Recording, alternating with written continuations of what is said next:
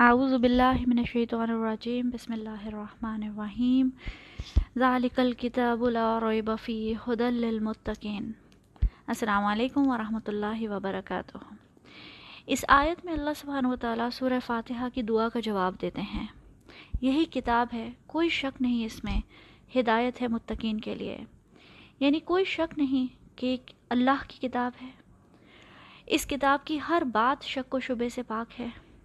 اور کوئی شک نہیں کہ جو ہدایت تم مانگ رہے ہو، وہ اسی کتاب سے ملے گی۔ لیکن یہاں ذالکہ کا لفظ ہے یعنی وہی کتاب ہے۔ ہم سب تمام ٹرانسلیشنز میں دیکھتے ہیں کہ یہ کتاب لکھا جاتا ہے۔ لیکن ابھی ہمیں گرامر کی ڈیٹیل میں بشرا اور ندا نے بتایا کہ ذالکہ دور کی چیز کی طرف اشارہ کرنے کو کہتے ہیں۔ اور حاضہ قریب کی کتاب کو۔ اگر یہی کتاب کہا جاتا تو حاضل کتاب لا ریب فی ہوتا۔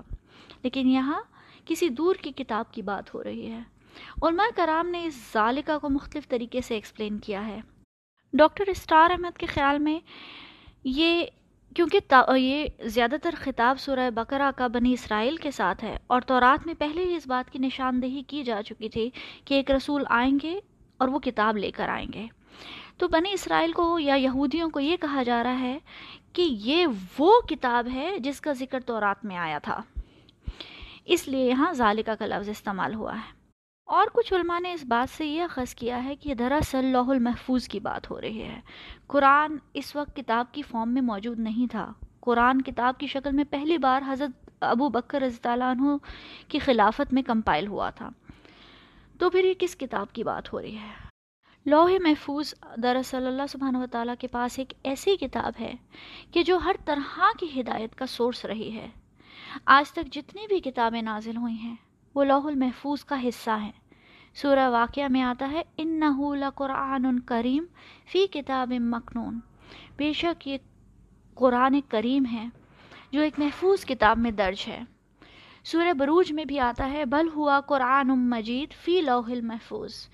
بے شک یہ قرآن مجید ہے جو لوح محفوظ میں لکھا گیا ہے۔ پھر اللہ سبحانہ و تعالیٰ اہل کتاب کے بارے میں بات کرتے ہوئے کہتے ہیں علم ترا الزین اوتو نصیب من الکتاب؟ کیا تم نے ان کو نہیں دیکھا جن کو کتاب کا ایک حصہ دیا گیا تھا؟ یعنی ان کو لوح محفوظ میں سے ان کا حصہ دیا گیا تھا۔ لوح محفوظ اول دن سے ہدایت کا سینٹرل پروسیسنگ یونٹ ہے۔ اللہ تعالیٰ فرماتے ہیں کہ لوح محفوظ وہ کتاب ہے کہ جس کی ہدایت ہونے میں کوئی شک نہیں۔ یہ قرآن اور اس سے پہلے جتنی بھی کتابیں آئی ہیں، جتنے بھی صحیفے آئے ہیں، اسی لوح المحفوظ سے آئے ہیں۔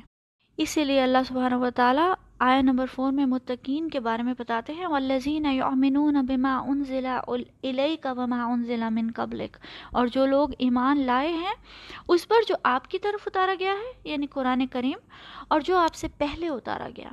یعنی کہ تمام کتابیں اور صحیفے جو حضور پاک صلی اللہ علیہ وسلم سے پہلے نازل ہوئے۔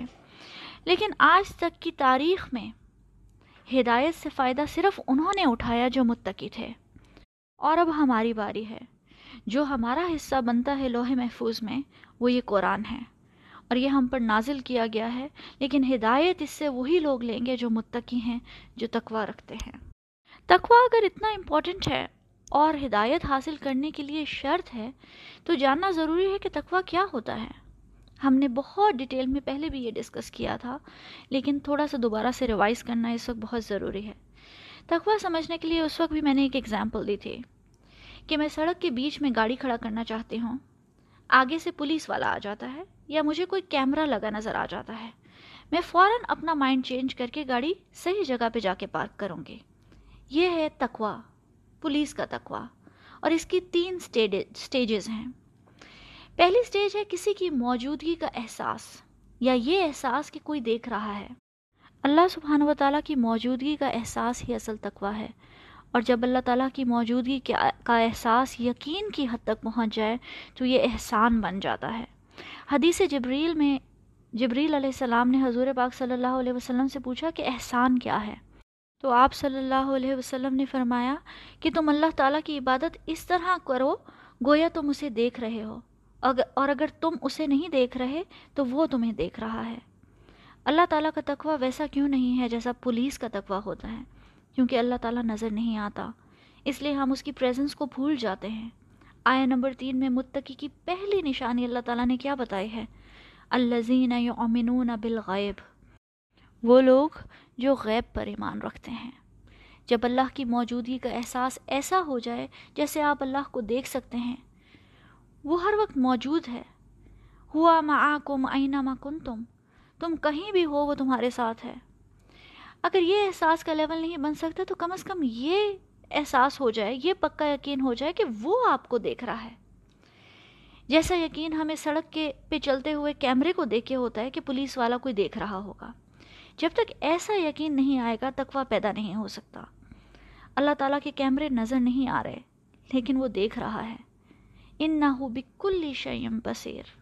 بے شک وہ ہر چیز کو دیکھ رہا ہے۔ دوسری سٹیج جو ہے تقوی کی، وہ ہے نتائج کا ڈر۔ تقوی تبھی پیدا ہو سکتا ہے جب نتائج کا ڈر ہو۔ جب میں گاڑی پارک کر رہی تھی، اس وقت اگر سڑک سے کوئی صفائی والا گزرتا یا کوئی عام بندہ گزرتا، تو تقوی پیدا نہیں ہو سکتا تھا۔ پولیس کو دیکھ کے تقوی اس لیے پیدا ہوا کیونکہ وہ چلان کر دیتا یا گاڑی پہ ٹکٹ لگا دیتا۔ اگر اللہ کی موجودگی کا پتہ ہو، لیکن آخرت کے دن پر پورا یقین نہ ہو، سزا اور جزا پہ یقین نہ ہو، تو تقوی پیدا نہیں ہوگا۔ کچھ لوگ کہتے ہیں کہ دوزخ وغیرہ کا ذکر صرف ڈرانے کے لیے اللہ تعالیٰ نے قرآن میں کیا ہے۔ اس کی کوئی حقیقت نہیں ہے۔ میں نے کچھ نمازیوں کو یہ بھی کہتے سنا ہے کہ آخرت کا دن ہوگا یا نہیں ہوگا کچھ یقین سے نہیں کہا جا سکتا۔ اللہ سبحانہ و تعالیٰ آیا نمبر فور میں متقین کی کیا صفت بتاتے ہیں؟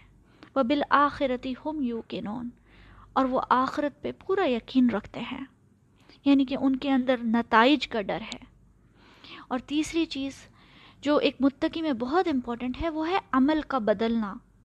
جیسے ہی مجھے پولیس کی موجودگی پر یقین ہو گیا اور نتیجے کا ڈر محسوس ہوا، میں نے فوراً اپنی کار وہاں سے اٹھا کے صحیح جگہ پہ لگائی۔ عمل کا بدلنا تقوی کی لازمی شرط ہے۔ اگر مجھے اللہ کے ہونے پر مکمل یقین ہو اور نتائج کا بھی اندازہ ہو اور پھر بھی میرا عمل نہ بدلے، تو اسے بے وقوفی کہیں گے تقوی نہیں۔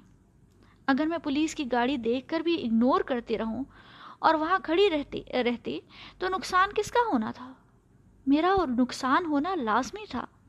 متقین کی ایک اور نشانی اللہ سبحانہ و تعالیٰ بتاتے ہیں وہ یقینون الصلاح و مما رزق نہ فکون یہ ہے عمل کہ وہ نماز قائم کرتے ہیں اور جو ہم نے انہیں رزق دیا ہے اس میں سے خرچ کرتے ہیں۔ یہ ہے عمل کا بدلنا۔ جب ہمیں غیب پر یقین آ گیا، اللہ سبحانہ و تعالیٰ کی موجودگی کا احساس ہو گیا، آخرت پر یقین آ گیا۔ یہ یقین آ گیا کہ یہ کتاب ہی ہدایت ہے۔ تو پھر عمل کا بدلنا لازمی ہے۔ اور اپنی زندگی کو اور اپنے عمل کو اس کتاب کے رنگ میں ڈھالنا ہی اصل متقی کی نشانی ہے۔ سورہ بقرہ میں اللہ سبحانہ و تعالیٰ نے بہت سارے سبجیکٹس اور سبجیکٹ میٹر کو ڈیل کیا ہے اور سمجھایا ہے ہمیں۔ پہلا جو دو رکو ہیں، یہ پارٹ ون ہے۔ اس میں اللہ سبحانہ و تعالیٰ ہمیں بتاتے ہیں کہ ہر ہدایت کے نتیجے میں تین طرح کے لوگ پیدا ہوتے ہیں۔ پہلے وہ جو اس ہدایت سے فائدہ اٹھاتے ہیں۔ اور وہ یہ متقی ہیں جو کہ آیا نمبر ون سے لے کر فائیو تک اللہ سبحانہ و تعالیٰ نے بتائے ہیں۔ پھر اللہ سبحانہ و تعالیٰ ہمیں کافرین کے بارے میں بتاتے ہیں کہ جن کو جیسے مرضی بھی آپ ہدایت دے دیں، وہ کبھی اس چیز سے ہدایت نہیں پا سکتے۔ اور پھر تیسری ٹائپ جو ہے وہ منافقین کی ہے، جو زبانی کلامی تو ایمان لے آتے ہیں، لیکن ان کا عمل کبھی نہیں بدلتا۔ تو منافقین میں بھی آگے فردر دو ٹائپس ہیں جو اللہ سبحانہ و تعالیٰ نے ہمیں اگزامپل سے سمجھائی ہیں۔ ان شاء اللہ جیسے جیسے ہم آگے پڑھتے جائیں گے، ان کو ڈسکس کریں گے۔ السلام علیکم ورحمۃ اللہ وبرکاتہ۔